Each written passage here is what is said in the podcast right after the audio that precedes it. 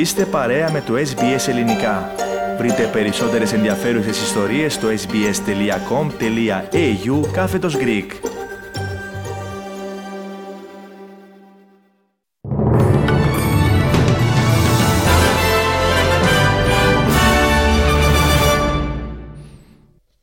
Οι ειδήσεις μας αναλυτικά. Ο Πρωθυπουργός Αντώνη Αλμπανίζι υπέγραψε την αναθεωρημένη συμβατική υποχρέωση της χώρας έναντι του Οργανισμού Ηνωμένων Εθνών για την αντιμετώπιση της κλιματικής αλλαγής. Τηρώντας τις προεκλογικές υποσχέσεις των εργατικών, η χώρα δεσμεύεται να μειώσει τις εκπομπές διοξιδίου του άνθρακα κατά σαράντα τρία τοις εκατό έως το δύο χιλιάδες τριάντα, προκειμένου να φτάσει το στόχο του μηδενικού ισοζυγίου εκπομπής ρήπων μέχρι το τέλος της τρέχουσας δεκαετίας. Ο κ. Αλμπανίζι σημείωσε πως η συγκεκριμένη πολιτική δεν αποδίδει ωφέλη μόνο για το περιβάλλον, αλλά και για τις επιχειρήσεις, καθώς πλέον ενισχύεται το κλίμα της επενδυτικής βεβαιότητας σε αντίθεση με την κλιματική πολιτική της προηγούμενης κυβέρνησης. What business has been crying out for is investment certainty. The certainty that they need to invest over a longer time frame than the political cycle of three years, let alone uh, the cycle that dominated the former government's thinking, the twenty-four hour media cycle. Ο Πρωθυπουργός είπε ότι το σχετικό νομοσχέδιο θα κατατεθεί στο Κοινοβούλιο τον επόμενο μήνα όταν ξεκινήσουν οι συνεδριάσεις. Εν τω μεταξύ, η εταιρεία Μπι Εϊτς Πι ανακοίνωσε ότι θα κλείσει το μεγαλύτερο ανθρακορυχείο της Νέας Νότιας Ουαλίας στην περιοχή Hunter Valley το δύο χιλιάδες τριάντα. Η εταιρεία δεν κατάφερε να βρει αγοραστή για το ορυχείο, το οποίο βρίσκεται στο Mount Arthur κοντά στο Musselbrook. Το ορυχείο έχει άδεια λειτουργίας έως το δύο χιλιάδες είκοσι έξι, ωστόσο η εταιρεία θα ζητήσει παράταση μέχρι το δύο χιλιάδες τριάντα. Στο ορυχείο απασχολούνται δύο χιλιάδες εργαζόμενοι. Ο Ομοσπονδιακός Υπουργός Ενέργειας Κρις Μπόουεν δήλωσε σίγουρος πως η Αυστραλία θα αποφύγει ενδεχόμενες κρίσεις διακοπής της ηλεκτροδότησης μετά τη χθεσινή παρέμβαση της Ρυθμιστικής Αρχής Ενέργειας. Σήμερα πάντως στη Νέα Νότια Ουαλία υπάρχει ο κίνδυνος blackout και για το λόγο αυτό υπάρχει σύσταση προς τους πολίτες να περιορίσουν όσο το δυνατόν την κατανάλωσή τους από τις έξι έως τις οκτώ το βράδυ. Χθες η Ρυθμιστική Αρχή Ενέργειας, Australian Energy Market Operator, προχώρησε στην πρωτοφανή κίνηση αναστολής της λειτουργίας του χρηματιστηρίου ενέργειας με αποτέλεσμα να έχει τον άμεσο έλεγχο της διάθεσης του παραγόμενου ηλεκτρικού ρεύματος. Ο κ. Μπόουεν τόνισε ότι κάθε δυνατή προσπάθεια θα καταβληθεί προκειμένου να αποφευχθούν οι διακοπές ρεύματος. So far we have successfully avoided any blackouts and any load shedding. The New South Wales grid will be under significant pressure between six p.m. and eight p.m. tonight. Everybody is working all day to try and avoid load shedding this evening.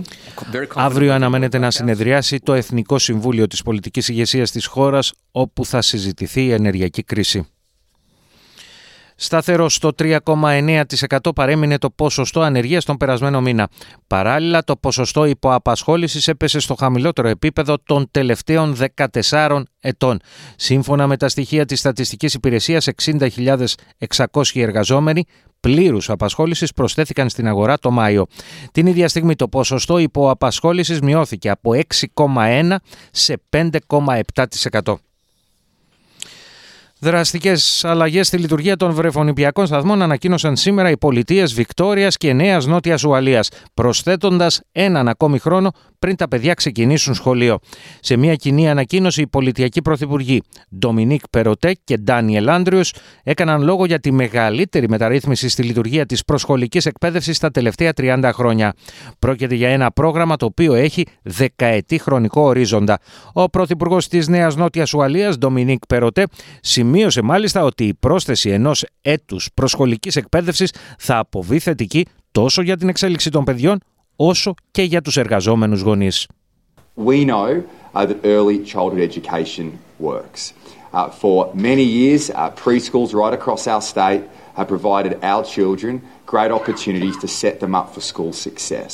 And during that period of time, what we've learned is that starting at preschool makes a real difference to children's educational outcomes and social outcomes. Ένα παιδί κάτω από την ηλικία των τριών συγκαταλέγεται στα έξι θύματα από την νόσο κόβιντ δεκαεννέα που ανακοινώθηκαν σήμερα στη Νότια Αυστραλία. Το Πολιτιακό Υπουργείο Υγείας σημείωσε πάντως ότι η ακριβής αιτία θανάτου του παιδιού είναι ακόμη υπό διερεύνηση.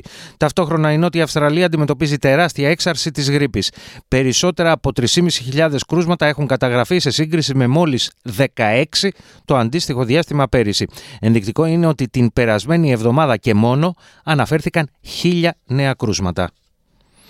Ανωδικά κινήθηκε σήμερα η Αυστραλιανή χρηματαγορά μετά από τέσσερις ημέρες πτωτικών συνεδριάσεων εν αναμονή της αύξησης του διατραπεζικού επιτοκίου στις Ηνωμένες Πολιτείες. Τελικά ανακοινώθηκε σημαντική αύξηση της τάξης του μηδέν κόμμα εβδομήντα πέντε τοις εκατό που είναι και η μεγαλύτερη ποσοστιαία αύξηση που έχει αποφασιστεί από το χίλια εννιακόσια ενενήντα τέσσερα.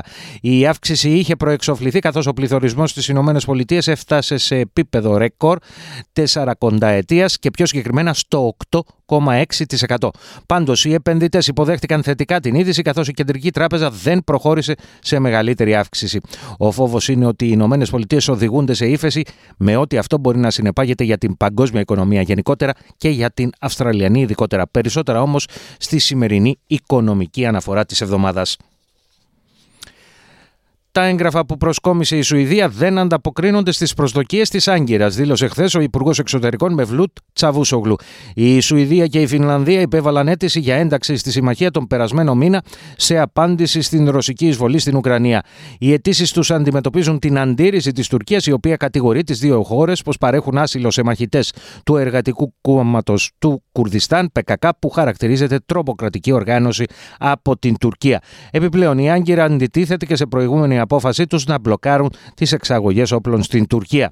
Ο Μευλούτ Τσαβούσογλου δήλωσε ότι οποιασδήποτε ενταξιακές διαπραγματεύσεις των δύο χωρών στο ΝΑΤΟ θα πρέπει πρώτα να ικανοποιήσουν τις απαιτήσεις της Τουρκίας. NATO'dan da aynı şekilde ortak bir uzlaşı belgesi geldi.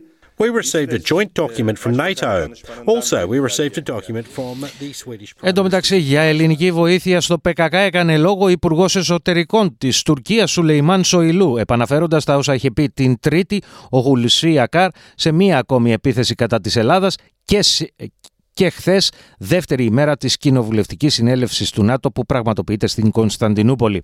Ειδικότερα ο Σοϊλού δήλωσε ότι η Γαλλία και η Γερμανία, καθώς και η Ελλάδα, η Σουηδία και η Φινλανδία είναι χώρες που υποθάλπουν τρομοκράτες. Για τις δύο πρώτες χώρες είπε ότι τα μέλη του Π Κ Κ διαθέτουν γερμανικό και γαλλικό οπλισμό. Επίσης, ο Τούρκος Υπουργός ζήτησε την κατάργηση της Frontex, την οποία κατηγόρησε πως μαζί με την Ελλάδα κάνουν συστηματικές επαναπροωθήσεις στο Αιγαίο.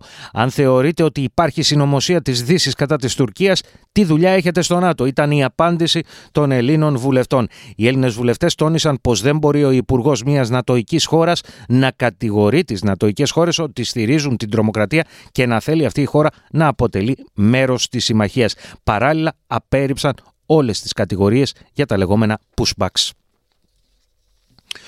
Ο Γερμανός καγκελάριος Όλαφ Σόλτς, ο πρόεδρος της Γαλλίας Εμμανουέλ Μακρόν και ο πρόεδρος Ο πρωθυπουργός της Ιταλίας, Μάριο Ντράγκι, βρίσκονται καθοδόν προς το Κίεβο. Οι τρεις άνδρες φέρεται να πήραν ένα νυχτερινό τρένο από την Πολωνία και φωτογραφήθηκαν σε ένα από τα βαγόνια της αμαξοστοιχίας.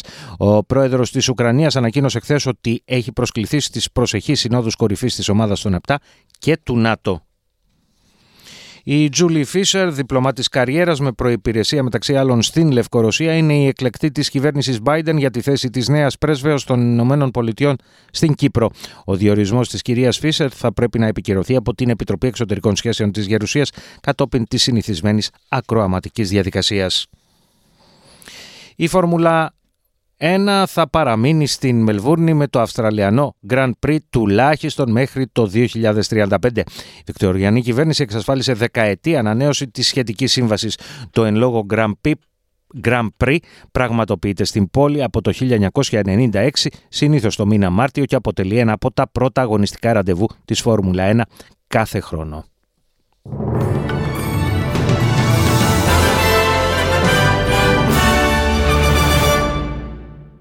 Μία ματιά στις συναλλαγματικές ισοτιμίες, ένα δολάριο Αυστραλίας ισοδυναμεί με εξήντα έξι κόμμα σαράντα επτά λεπτά του ευρώ και εξήντα εννέα κόμμα σαράντα δύο σεντς Ηνωμένων Πολιτειών. Στην αθλητική ενημέρωση τώρα, η Μαρία Σάκκαρη κατάφερε να κερδίσει την Αυστραλή ταινίστρια Ντάρια Σάβιλ με δύο μηδέν σετ, έξι ένα επτά πέντε και να προκριθεί στα πρώιμη τελικά του τουρνουά που διεξάγεται στο Βερολίνο.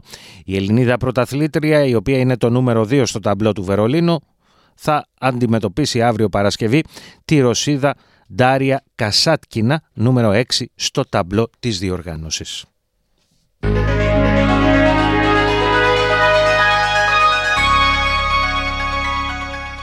Και να ολοκληρώσουμε με την πρόγνωση του αυριανού καιρού. Πέρθ, σποραδικές βροχές που σταδιακά θα ενταθούν δεκατρείς έως είκοσι τρεις βαθμοί. Αδελαΐδα, λίγη συννεφιά, εννέα έως δεκαέξι. Μελβούνι, σποραδικές βροχές που σταδιακά θα υποχωρήσουν δέκα έως δεκαπέντε. Χόμπαρτ, μερικές σποραδικές βροχές έξι έως δεκατέσσερα. Καμπέρα, λίγη συννεφιά τέσσερα έως δεκαπέντε. Σίδνη, πιθανότητα βροχής αργά το βράδυ εννέα έως δεκαεννέα. Βρισβάνη, ηλιοφάνεια δέκα έως είκοσι δύο. Κένς, λίγη συννεφιά είκοσι ένας έως είκοσι επτά βαθμοί. Ντάρουιν, έθριος καιρός είκοσι ένας έως τριάντα τρία. Στην Αθήνα για σήμερα προβλέπεται έθριος καιρός με τη θερμοκρασία να κυμαίνεται από είκοσι ένα έως τριάντα δύο βαθμούς και στη Λευκοσία σήμερα αναμένεται επίσης έθριος καιρός, ενώ ο υδράργυρος θα κυμανθεί από είκοσι δύο έως τριάντα τρεις βαθμούς Κελσίου. Σε αυτό το σημείο, κυρίες και κύριοι, ολοκληρώθηκε το αναλυτικό δελτίο ειδήσεων του ελληνικού προγράμματος της ραδιοφωνίας Ες Μπι Ες, το οποίο επιμελήθηκε και εκφώνησε ο Αλέξανδρος Λογοθέτης. Εσείς όμως δεν αλλάζετε συχνότητα, καθώς μετά τα σύντομα διαφημιστικά μηνύματα στη ραδιοφωνική συντροφιά σας επανέρχεται η Ντίνα Γερολίμου με την παρουσίαση ενός πλούσιου και ποικίλου προγράμματος.